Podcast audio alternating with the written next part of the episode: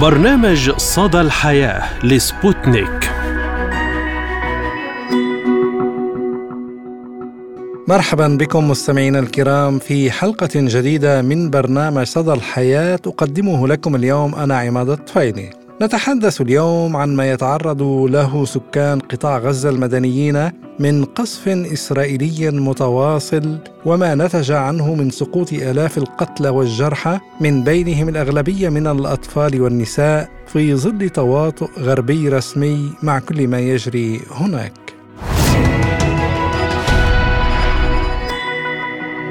ونبدأ حلقة اليوم بآخر ما أعلنت عنه وزارة الصحة في قطاع غزة عن ارتفاع ضحايا القصف الإسرائيلي المتواصل على القطاع منذ السابع من أكتوبر إلى 9061 قتيلا و32 ألف مصاب. وذكرت الوزارة أنه من بين القتلى وواحد وستين يوجد ثلاثة ألاف وسبعمائة وستين طفلا و2326 سيدة بالإضافة إلى ألف قتيل وفقيد وجريح في مجزرتي جباليا وأفاد المكتب الإعلامي الحكومي بأن 16 مستشفى و32 مركزا صحيا من أصل 52 مركز رعاية أولية خرجوا عن الخدمة بسبب القصف الإسرائيلي. ويجري كل هذا الأمر وسط تواطؤ غربي رسمي وإعلامي مع ما ترتكبه إسرائيل من جرائم بحق الشعب الفلسطيني وتبرير هذه الجرائم بأسباب واهية لا علاقة لها بالواقع. وفي هذا السياق يمكن أن نأخذ مثالا ما أعلنت عنه صحيفة بريطانية من أن وجود نسبة عالية من الأطفال بين القتلى نتيجة تصعيد النزاع في قطاع غزة يرجع إلى سياسة تشجيع الولادات. وجاء في مقالة المجلة يعكس العدد الهائل لوفيات الأطفال في قطاع غزة من بين أمور أخرى التركيبة السكانية الشابة لهذه المنطقة بشكل خاص. حوالي نصف سكان الأراضي الفلسطينية تقل أعمارهم عن 20 عاما وهو أعلى بكثير من المتوسط في البلدان الأخرى ذات الدخل المتوسط الأعلى مثل العراق وناميبيا وتايلاند. ونوهت المجلة بأن هذا المعدل المرتفع لوفيات الأطفال في النزاعات المسلحة يرجع إلى الخصائص الديمغرافية للمنطقة. ها وقد دخلت الحرب يومها السابع والعشرين منذ بدء عملية طوفان الأقصى حيث يكثف الجيش الإسرائيلي قصفه لقطاع غزة. وللتعليق على هذا الموضوع نستضيفه من نابلس عضو المكتب السياسي للجبهة الديمقراطية لتحرير فلسطين السيدة ماجدة مصري. عضو المكتب السياسي للجبهة الديمقراطية لتحرير فلسطين السيدة ماجدة مصري. أهلا ومرحبا بك في إذاعة سبوتنيك. أهلا بك وبجميع المتابعين. أهلا بحضرتك أستاذة ماجدة. يعني آه، قراءتك لما يجري اليوم في غزة من قتل للمدنيين من جرائم إسرائيلية وهناك من يبرر يعني في الغرب من أنه يعني كثرة الولادات في غزة هي السبب في مقتل الأطفال والنساء. يعني يعني هذه مهزلة مهزلة جديدة لتبرير جرائمهم. ما يجري في آه، غزة آه، لم تعرف مثلها تاريخ البشرية. شعب يغلق عليه يمنع من كل مقومات الحياة بما فيها الأكسجين لأنه الهواء مسمى بغاز الفسفور آه، ويجري آه، قصفه بالطريقة الوحشية التي رأيناها. مخيم جباليا ستة طن على رقعة جغرافية صغيرة آه، مليئة بالسكان لقتل فرد. وحماس تقول أنه لم يستشهد. فبالتالي الحديث عن الأطفال يعني هذه مهزلة مهزلة يعني آخر المهازل يعني. فعلا هذا هيك حد تراجيديا هاي. إحنا بالنسبة لنا كفلسطينيين هذه المعركة نعتبرها معركة ضد كل الشعب الفلسطيني. وهاي تأتي في سياق آه، مشروع صهيوني تصفوي للقضية الفلسطينية بالنسبة لنا يجري على الأرض.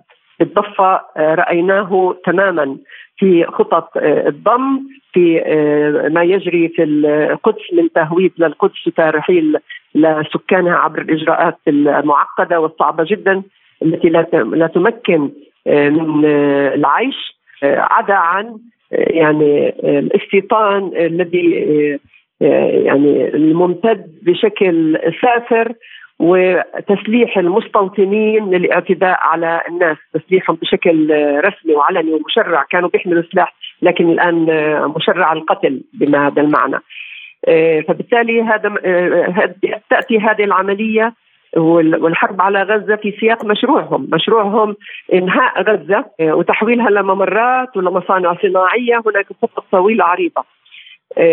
هم وجدوا من العملية الأخيرة العسكرية البطولية لنجمت عن مقاومة تم حصار شعبها لمدة 16 ساعه 16 عام ناهيك عن استمرار الانتهاكات اللي موجودة على مستوى كل الشعب الفلسطيني والتنكر لكل حقوقه بما في حقه بالعودة.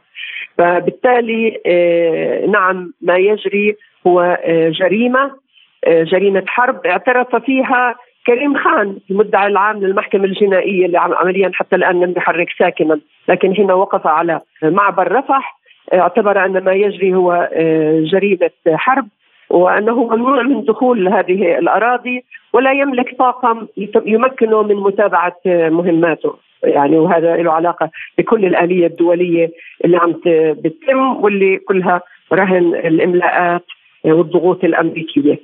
فبالتالي هذا هو المشهد بالنسبة لنا. مشهد يعني شعب يقصف بكامله بأطفاله بنسائه بمسنيه بمدنييه بمقاوميه.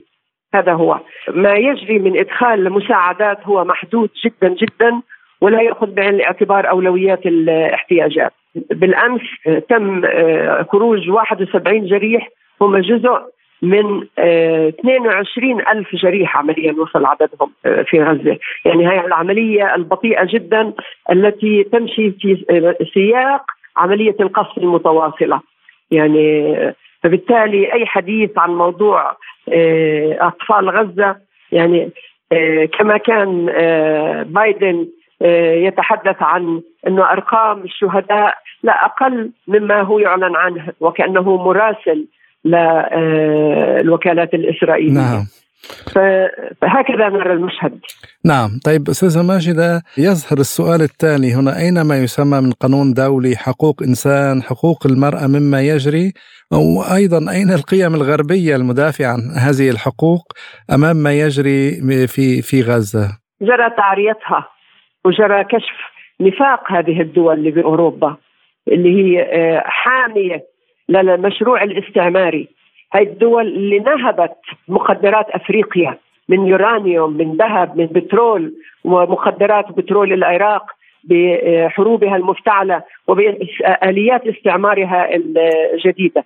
الآن وجهها مكشوف في قضايا حقوق الإنسان، هو مكشوف حتى لشعوبها، مسيرات الهائلة طوفان البشري اللي عم نشوفه بفرنسا ببريطانيا حتى بألمانيا ناهيك عن بأمريكا بكندا بجميع هذه الدول يؤشر على موقف الشعوب من هذه الأنظمة والتي باتوا يرتجفون خوفا من التأثير على مواقعهم الانتخابية ويحاولوا أن يعدلوا تعديل طفيف في لغتهم في خطابهم بالتعاطي مع القضايا الإنسانية. ولا يتعاطوا مع موضوع وقف العدوان أو وقف الحرب هذا لا يتعاطوا معه. فبالتالي زيف ادعائهم بقضايا حقوق الإنسان بات مكشوف. بايدن اعتبر أن الحرب هي مع حماس ومع بوتين وبالتالي حربه ما بين الديمقراطية وما بين الإرهاب باعتبار حركات التحرر الوطني والشعوب اللي تطمح لحريتها وتناضل من أجل إنهاء احتلال هو أطول احتلال في التاريخ احتلال استيطاني عسكري. عنصري. هذه الشعوب هي الإرهاب وباعتباره هو الوجه الديمقراطي وجه الحضارة والنور كما يعبر عنه هو ونتنياهو. أي كما ذكرت مهزلة تاريخية مكشوفة مكشوف ليس فقط نفاقها مكشوف كذب ادعائها ولم تعد تنطلي حتى على شعوبها. طيب سؤال أخير برأيك لماذا يسمح لإسرائيل بارتكاب كل هذه الجرائم دون عقاب يعني وتبرير لجرائمها ولا يتم يعني حتى توجيه ناقد لها من قبل المجتمع الدولي؟ لأن إسرائيل ركيزة من ركائز الاستعمار في المنطقة. يعني هذا الشيء الرئيسي وهم اللي بيحموها. إسرائيل فوق القانون الدولي من 48 حتى الآن لم تطبق أي قرار له علاقة بصراع الفلسطيني الإسرائيلي وبحقوق الشعب الفلسطيني. بدءا بالقرار 194 اللي له علاقة بحق العودة اللي كان هذا القرار آه، مرافق لقرار قيام دولة إسرائيل بحينها.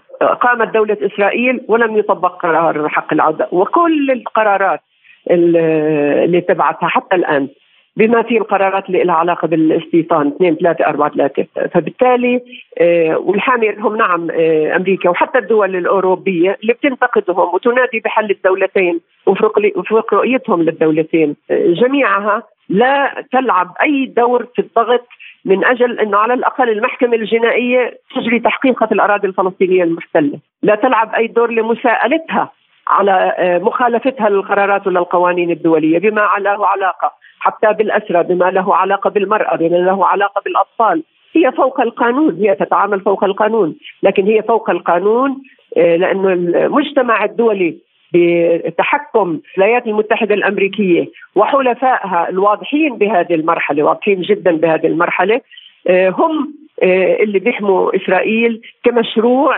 استعماري. وهكذا نحن من بداية تشكله آه، وامتداده الصهيوني عندنا في منطقتنا هو مشروع آه، استعماري آه، وركيزه من ركائز الامبريالية في منطقتنا. نعم عضو المكتب السياسي للجبهه الديمقراطية لتحرير فلسطين السيدة ماجدة مصري شكرا جزيلا لك سيدة ماجدة. أهلا ومتابعة لهذا الموضوع نستضيف من بيروت أستاذ القانون الدولي في الجامعة اللبنانية وخبير سابق في المنظمات الدولية الدكتور حسن جوني. أستاذ القانون الدولي في الجامعة اللبنانية وخبير سابق لدى المنظمات الدولية الدكتور حسن جوني أهلا ومرحبا بك في إذاعة سبوتنيك. تحية لكم تحية لك وتحية لكل المستمعين والمستمعات وتحية لأهلنا في فلسطين المحتلة الصامدين ضد الاحتلال. دكتور حسن يعني تزعم مجلة إيكونوميست البريطانية بأن وجود نسبة عالية من الأطفال بين القتلى نتيجة تصعيد النزاع في قطاع غزة يرجع إلى سياسة تشجيع الولادات. يعني السؤال متى كانت كثرة الولادات مبررا لقتل الناس المدنيين ومن بينهم الأطفال؟ يعني حقيقة أنا أعتقد هذا الموضوع لا يصح الكثير ولكنه غريب. لأنه أساسا في الدول الأوروبية هناك تشجيع على الولادات وهناك تشجيع آه، مادي لكل عائلة تأتي بالطفل الثالث أو الثاني وبالتالي شيء غريب أن يحصل أن يصدر ذلك من هذه الدول. ثانيا موضوع التشجيع على الولادة هذا موضوع خاص مرتبط بحضارة معينة بثقافة معينة بوضع اجتماعي اقتصادي آه، معين ويعني من الصعب جدا آه، فهم كيف يمكن لرجال علم وصحافة تحترم نفسها أن تصل إلى هذا الدرك من المواقف. طبعا هو فقط تحريض لا أكثر ولا أقل آه، على الشعب الفلسطيني وعلى مقاومه فلسطين هذا التحريض خطير تحريض عنصري حتى لأنه يستهدفهم يستهدف آه، فئة معينة آه، أو حضارة معينة أو ثقافة معينة محددة. وبالتالي ممكن اعتباره بأنه تحريض عنصري أكثر من أنه سياسي.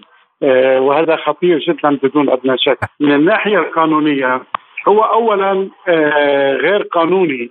أن تتدخل دولة آه، أو صحيفة بشؤون داخلية لمجتمع آخر.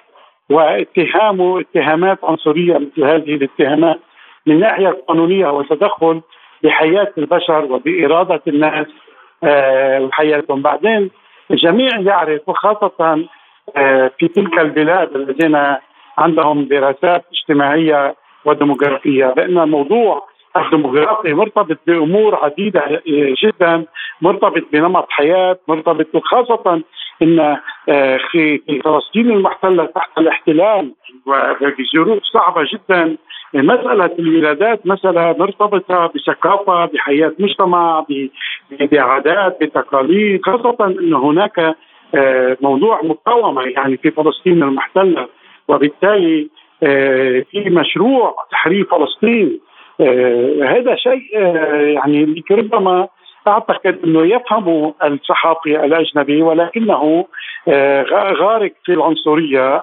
وغارق في المواقف التي يريد أن يبرر بها آه، الحروب ويريد أن يبرر هذا فكر ملتوسي على فكرة. آه، مهم جدا أن تدعو الإضاءة التي تقومون بها على هذا الموضوع.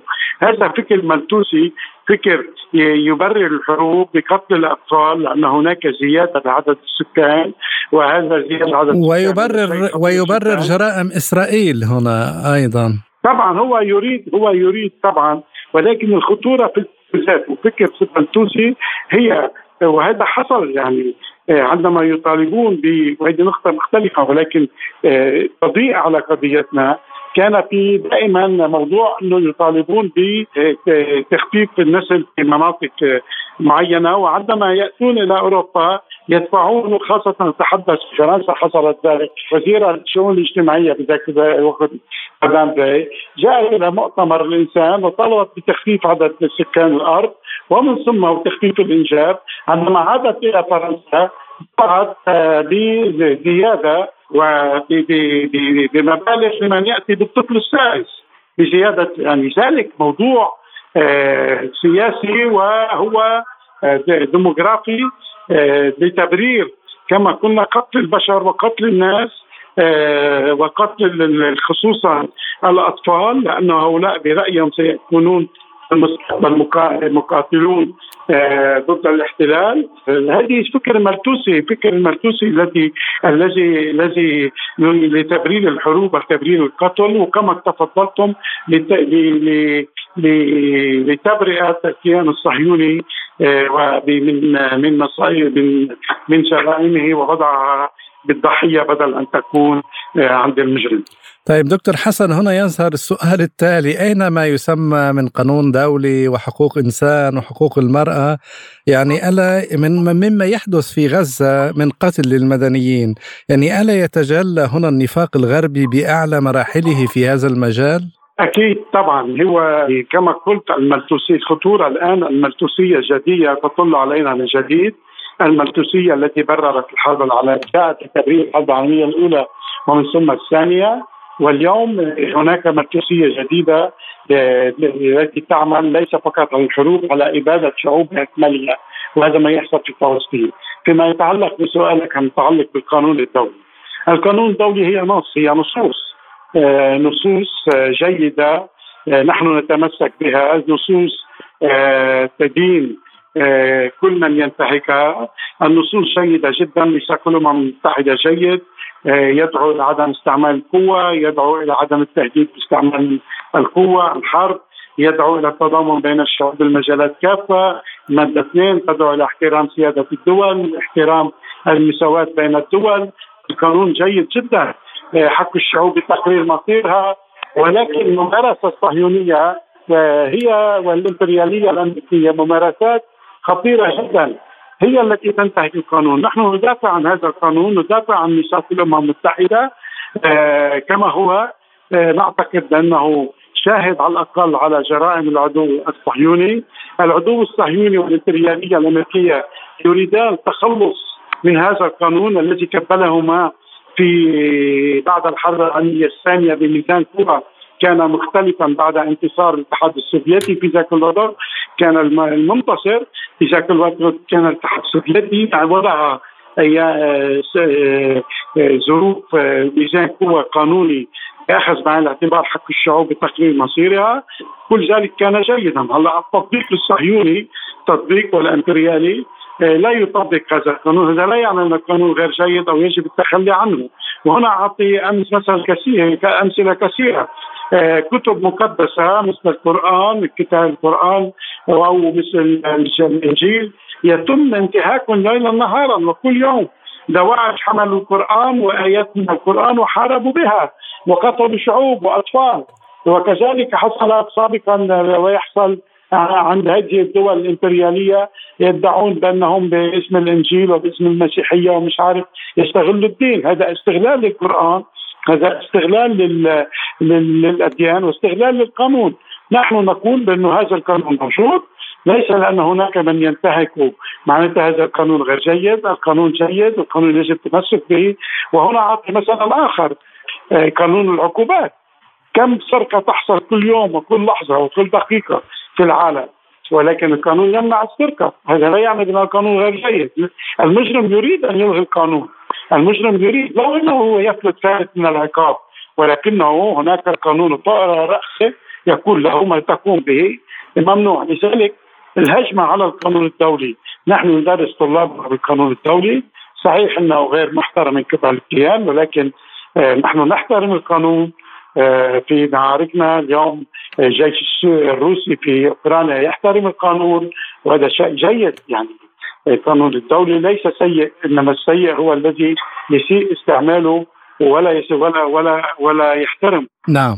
طيب دكتور حسن أين هي القيم الغربية المدافعة عن حقوق الإنسان حقوق الأطفال؟ يعني هل سقطت في ازدواجية المعايير أمام يعني لانها إسرائيل يعني وهي فوق القانون مثلا؟ يعني اولا أنا أستعمل عبارة إمبريالية لأنه في الغرب الكثير من شعوب العالم كلهم معنا إنما دولهم دول هذه الدول هي دول تعمل لصالح رأس المال وتعمل بفكره فكر نازي بالاساس وفاشي وهي أساسا آه، كانت من جاءت بهتلر إلى السلطة النازيه بهدف بهدف ترحيل اليهود من ألمانيا إلى وإسكانهم في فلسطين المحتلة من أجل ما يسمى الهندسة الديموغرافيه وكذلك الهدف المجيء بالفاشيه في ذات الوقت كان هو الحرب ضد الاتحاد السوفيتي وضد روسيا وهذا معروف يعني تاريخيا حتى في الحرب العالمية الأولى. آه، فكان هذه ما يحصل الآن عند هذه الدول هي دول إمبريالية تسيطر قبل كل شيء وللأسف على شعوبها بمعنى أنه آه، تسيطر على شعوبها وتخوض حروب آه، باسم شعوبها التي لا هي براءة منهم يعني بكل صراحة. وبذلك نحن نعرف تماما بأنه آه، هذه سياسة إمبريالية لحماية رأس المال العالمي، لحماية الشركات الكبرى، آه، لبيع الأسلحة، للتدمير ولإعادة الأعمار، ولذلك موضوع حديث عن حقوق الإنسان والتسامح والمحبة. آه، كل ذلك الآن آه، عندما يكون لهم هذه المصالح أين فيكتور هيغو؟ أين جان جاك روسو؟ من الحرب العالمية الأولى. يعني هي ليست المرة الأولى التي هم يرمون بعرض الحائط القانون الدولي أو حقوق الإنسان. هم يتاجرون بهذا يتحدثون بهذا الكلام إنما هم يسيطرون أساسا على شعوبهم الشعب الشعب الطيب في أوروبا الشعب المناضل آه ولكن هم يضحون به في حروب آه، آه، ليست ما هي مصلحة الأوروبي اليوم أو الأمريكي في تسلح مثلا هم يتحدثون حقوق الإنسان ولكن آه، سياسة الولايات المتحدة الأمريكية بالتسلح بما يفوق 60 70% من مليار مليار دولار يعني للتسلح. ثلث أكثر من نصف الموازنة يقال ثلثين الموازنة تذهب للتسلح. ما هي مصلحة الشعب الأمريكي في أن يدفع كل هذه المبالغ غير إنها لمصلحه الشركات الاسلحه في العالم. ولذلك شركات الاسلحه في العالم بحاجة إلى حروب. وهذه الحروب لبيع الأسلحة. ومن ثم هناك شركات تأتي لإعادة الاعمار هول تجار دم. لا أكثر ولا أقل. يعطون الكلام حقوق الإنسان وحقوق الطفل وحقوق ذلك. هذا كلها هم يتاجرون بهذه المسائل. وأنا عندي خبرة يعني في هذا الموضوع. في عملي آه، سابقا مع بعض المنظمات الدولية آه، آه، يعني أين هم اليوم؟ أين هم اليوم؟ أين هم اليوم؟ هم صنعوا داعش، هم قاموا بالعدوان بدفع أوكرانيا إلى إلى الحروب هم قاموا بالحروب الحرب العالمية الأولى 20 مليون الحرب العالمية الثانية 60 مليون واضح الأمور واضحة يريدون الحروب في العالم هم تجار دم آه، ونحن ندافع عن أنفسنا. نحن ضد الحرب بس كل ما نقوم به هو الدفاع عن أنفسنا والدفاع عن أوطاننا والدفاع عن مبادئنا. دائما دائما دائما أنا أنا لا اغول كثيرا على هذه الدول. آه، رغم إني أنا عشت في أوروبا منيح وقت جيد. أعرف إن شعوبها شعوب طيبة ناس طيبين هناك أيضا كثير من الإنجازات الصعيد الاجتماعي إنجازات مهمة. ولكن عندما يكون الأمر ضد مصلحة الشركات الكبرى ضد مصلحة التجار الدم الأسلحة آه، هي هذه الشركات هي التي تسيطر على القرار السياسي هذا معروف. ولكن هناك ميزان قوة. أعطيك فكرة بس إن سمحت لي لأن تذكرت أه. الآن. آه، نقابات لا أعرف إذا وصلكم الخبر.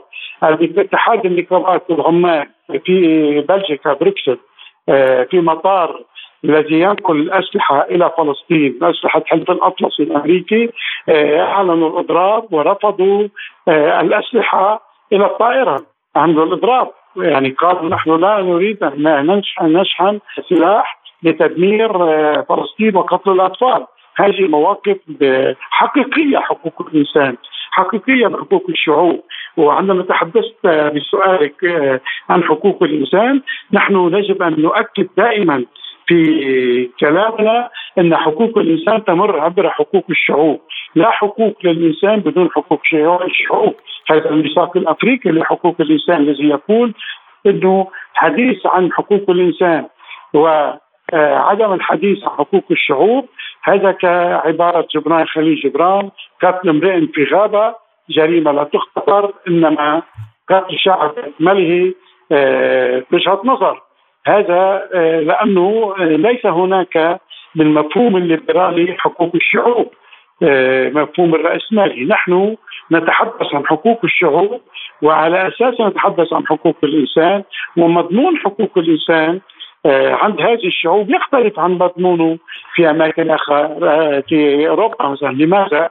لأنه لذلك نرى أنه بعد الإعلان العالمي 1948 لحقوق الإنسان جاء الاتفاق الأوروبي آه ذكر سنة الخمسين مباشرة وخصوصية أوروبا وكذلك اليوم آه، في آه، اتفاقيات آه، محلية، اتفاقيات إقليمية، الميثاق الأفريقي، الاتفاق الأمريكي، الميثاق الأفريقي، الأمريكي، الأوروبي، هناك كثير من الاتفاقيات الدولية التي تأخذ بعين الاعتبار حقوق الإنسان آه، تأخذ بعين الاعتبار الحضارة الثقافة آه، لكل منطقة. لذلك آه، يجب أن نتحدث دائما عن حقوق الشعوب وتقدير مصيرها ما ما ماذا يعني وهذا في ميثاق الأمم المتحدة ماذا يعني أن تسمح للفلسطيني بالتجول وهو تحت الاحتلال؟ يعني يعني لا لا لا معنى بهذا الحق.